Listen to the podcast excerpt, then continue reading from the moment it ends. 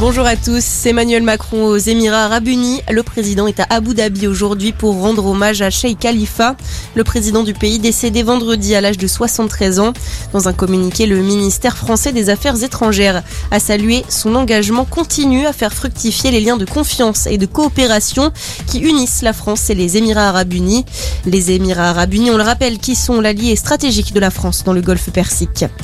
La victoire écrasante de l'Ukraine à l'Eurovision hier, le groupe Kalush Orchestra a recueilli 439 points auprès du public, un record, une victoire saluée par Volodymyr Zelensky.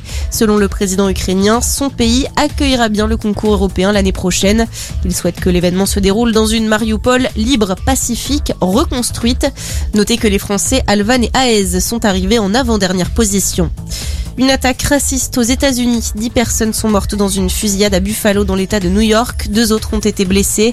Les victimes sont en majorité afro-américaines. Le tireur, un suprémaciste blanc de 18 ans, a été interpellé.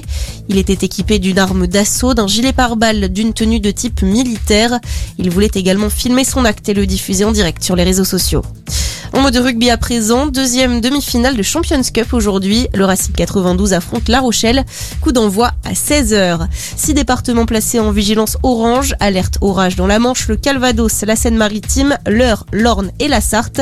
Des épisodes violents sont à prévoir accompagnés de fortes précipitations, de grêles et de rafales de vent jusqu'à 100 km heure. Et puis une lune rouge à observer ce soir. Cette nuit, il y aura une éclipse totale de lune. Pour autant, elle ne disparaîtra pas et sera bien visible à l'œil nu.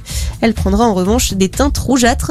Le phénomène est dû à l'alignement parfait à un moment précis du Soleil, de la Terre et de la Lune. En revanche, pour l'observer, il faudra être couche-tard ou lève-tôt puisque l'éclipse débutera à partir de 5h29 du matin. Bonne journée à tous.